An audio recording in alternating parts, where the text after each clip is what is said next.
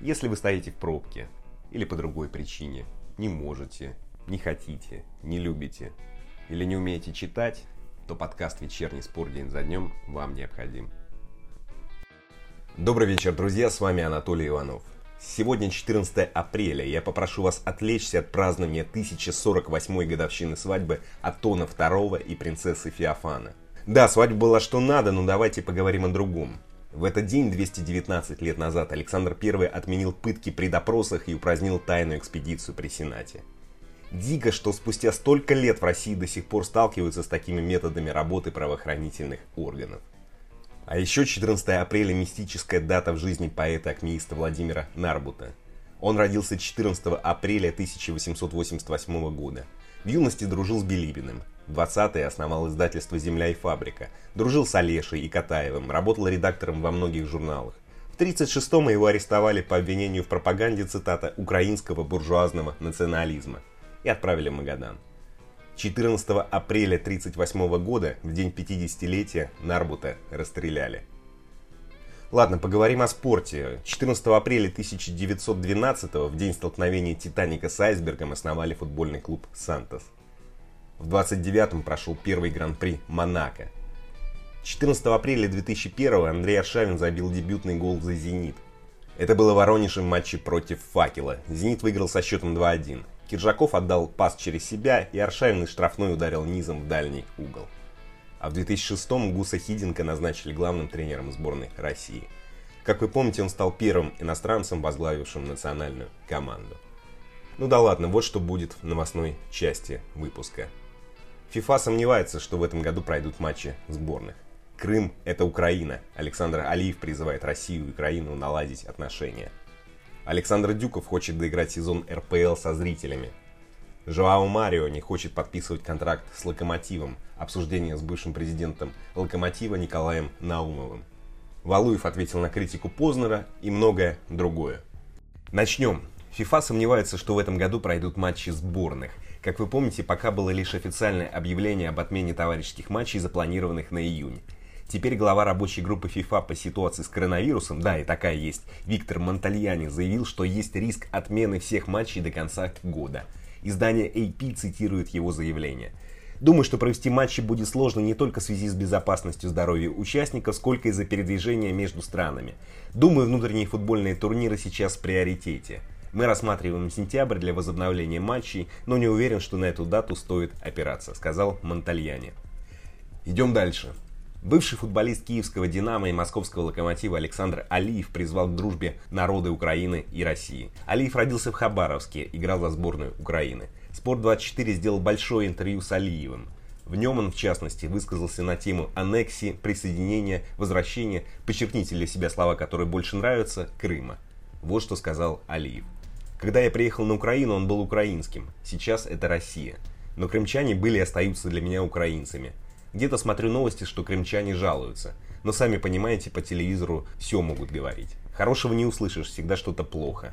Крым – это Украина. Хочу, чтобы братские народы России и Украины жили так же, как это было до 2013 года. Чтобы мы дружили и хорошо ладили. Для меня это важно.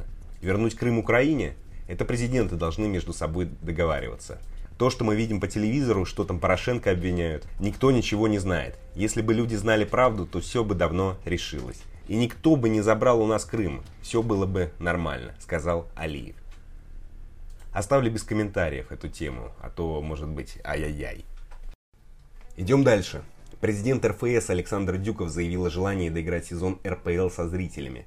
Как вы помните, турнир остановили после 22-го тура. А вот что сказал Дюков в интервью коммерсанту – Позиция УЕФА в том, что надо постараться доиграть еврокубковые турниры и национальные первенства. Мы тоже пока исходим из того, что наиболее оптимальным вариантом было бы все-таки доиграть чемпионат. Как и когда именно, зависит от эпидемиологической обстановки. Желательно, чтобы матчи проходили со зрителями, потому что футбол прежде всего для болельщиков. Но если такой возможности не будет, рассмотрим и вариант проведения матчей без зрителей. Футбол без зрителей на трибунах и трансляции по ТВ все-таки лучше, чем в принципе его отсутствие. Рассматривался сценарий возобновления чемпионата на первой неделе июня, но мне в текущей ситуации это кажется маловероятным, сказал Дюков. Да, друзья, футбол, как любое развлекательное шоу, невозможен без зрителей. Это как э, театр без зрителей. Но в таком случае есть риск, что чемпионат еще не скоро возобновится. Ведь, как говорят специалисты, в России пока не наступил пик пандемии. Да, впрочем, и ВОЗ говорит, что пик мировой э, заболеваемости еще впереди. Так может лучше механически доиграть сезон, чтобы избежать бюрократических проволочек, просто взять и доиграть без зрителей. Э, в любом случае Анатолия не спросят, зачем я рассуждаю на эту тему. Я лучше перейду к следующей новости. Валуев ответил на критику Владимира Познера. Вчера на sports.ru выложили большое интервью с Владимиром Познером. Он рассказал про любовь к бейсболу, боксу, теннису, про знакомство с Мухаммедом Али. Э, да много о чем рассказал. Журналист спросил его про отношение к спортсменам, идущим в депутаты. Вот что сказал Познер. Спортсмены привлекательны для избирателя, потому что очень популярны. Партии с удовольствием их берут, они придают им дополнительный окрас. Думаю, толку от спортсменов немного, хотя наверняка есть те, кто неплохо соображает. Но они не политики. Если бы они были политиками, то не занимались бы спортом. Они только придают определенную ауру. Вот смотрите, у нас есть Ранина и Синбаева. То есть вас не устраивает, что условный Валуев отвечает за решения, которые касаются всех нас, спрашивает журналист. Ответ Познера. Меня это не устраивает совершенно. Я не хочу сказать ничего плохого о Валуеве, хотя боксер он был совершенно никакой. Мягко говоря, не Мухаммед Али. У меня нет ощущения, что он владеет вопросом в той степени, в которой необходимо владеть, сказал Познер. Сегодня журналист Спорта 24 позвонил Валуеву. Тот ответил, не обижаюсь ли я, я уже указал на то несоответствие, которое он делает. Это определенная подмена понятий. Интервью Познера я смотрел. У него есть опыт манипуляции мнением человеческим. Он опытный журналист. Ему нужно отдать в этом должное. Пожму ли я ему руку? Это не помешает мне пожать руку. Пожать или не пожать руку – это вопрос воспитания, а не отношения. Я не хочу способствовать раскручиванию этой истории. Потому сейчас что-то не слышно Познера. И пускай его не будет слышно дальше, сказал Валуев. Идем дальше, в Локомотив. Игрок Интера Жоао Марио, играющий на правах аренды залога, заявил, что хотел бы попробовать силы в Испании или Франции. При том, что у Локомотива есть право выкупа за 18 миллионов евро. Еще португалец сказал, что в России, цитата, хватает матчей против слабых соперников. Вот что он сказал в интервью Eleven Sports. В России 4 или 5 команд очень высокого уровня, но хватает матчей против слабых соперников. Мне здесь нравится, но я не скрываю тот факт, что хочу попробовать себя в другой лиге. Например, в чемпионате Франции или Испании, сказал Хаббек. Думаю, друзья, что в Интере не обрадовались такому заявлению. Миланцы давно пытаются избавиться от него. И вот появляется локомотив, который готов купить португальца. Заявление Марио это что? Намек, э, я хочу большой контракт в Москве? Типа, поупрашивайте меня еще, пожалуйста. Ну и в принципе, могут ли футболисты заставить подписать контракт, если он не хочет? На эти и другие вопросы ответил бывший президент Локомотива Николай Наумов. Слушаем. Я сомневаюсь, что будут заговаривать оставаться в Локомотиве. Я думаю, что Локомотив просто не готов платить за него такие деньги. Именно поэтому Марио, наверное, знает об этом, поэтому так и заявляет, что для него вот слабый чемпионат. Но он не выглядел-то очень сильно в последнее время. Он начал вроде неплохо, а в последнее время он выглядел как э, средний игрок команды, да, и ничего особенного он не делал. Я думаю, что он просто понимает, что его не будут выкупать, поэтому для того, чтобы как-то пропиарить свою фигуру, как-то напомнить о себе в Европе, он вот это заявляет. Николай Алексеевич, вы считаете, что Локомотив не сможет за 18 миллионов его купить, но с другой стороны, а если они договаривались изначально на эту сумму, значит, были готовы? Нет, ну да, договаривались, ведь там какой договор? Там же написано, что если Локомотив решит, то цена будет вот такая.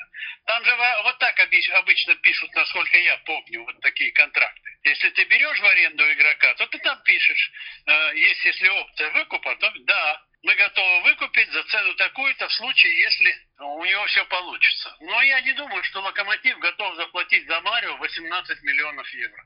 Я думаю, что этого не будет. И мне кажется, что просто Марио уйдет из Локомотива. А если говорить не про Марио, а о подобных ситуациях, допустим, одна команда хочет выкупить игрока, клуб, владеющий правами, хочет его продать, но игрок сам не хочет. Как это происходит? Его начинают уговаривать, предлагать больший контракт. Ну, не могут же человека заставить против его воли играть за команду. Против воли заставлять никого не будут, и это невозможно. Конечно, это должно быть согласие трех сторон. Двух клубов и игрока. Если игрок отказывается выступать в том клубе, который его хочет купить, то, конечно, это, этой сделки не состоится. Поэтому, если Марио... Но я не думаю, что Марио уже предложили работу в «Локомотиве», то есть выкуп в Интере за 18 миллионов. Этого нет наверняка, поэтому мне кажется, что Марио уйдет. А если говорить о согласии, если он Э, он же не выразил несогласие, я не хочу играть в «Локомотиве». Да. Он сказал, что я бы готов поиграть, был в другом чемпионате, постольку, поскольку, вот тут слабее, я вроде сильный, туда-сюда. Понятно, для чего это сказано все. Нет, не более того, это просто пиар такая акция с его стороны. Другое дело, что и во Франции, и в Испании его вряд ли за такую сумму купят. То есть ему придется... Нет, конечно. Поэтому-то он и говорит о том, что для меня слабо, я сильнее, я могу играть сильнее. И вроде как намекает, а вы посмотрите мои лучшие матчи, да, когда он начинал, он же здорово там несколько игр сыграл. Сейчас агенты все эти нарезки сделают, и, возможно, кто-то им заинтересуется. Но 18 миллионов, я думаю, никто сейчас, тем более после такой вот, после такого вируса, когда экономика клубов э, падает здорово, никто, конечно, его не выкупит. Но я думаю, что если какой-то клуб Испании или там Франции захочет его выкупить, я думаю, они выйдут на Интер и будут договариваться о снижении цены. Ведь эта цена говорена для Локомотива, который взял в аренду его, но она не говорена для других клубов. Поэтому там возможны другие условия. Николай Алексеевич, э, пожалуй, последний вопрос. Если бы не экономический кризис, то Локомотив, наверное, бы выкупил контракт. Я думаю, нет. Нет? Вы знаете, я думаю, нет. Я что-то очень плохо припоминаю такие суммы за футболистов, чтобы Локомотив платил. Я вот, честно говоря, но в мои, мои-то годы нам больше 4 миллионов Якунин в год на трансферы не давал. 4 миллиона был потолок.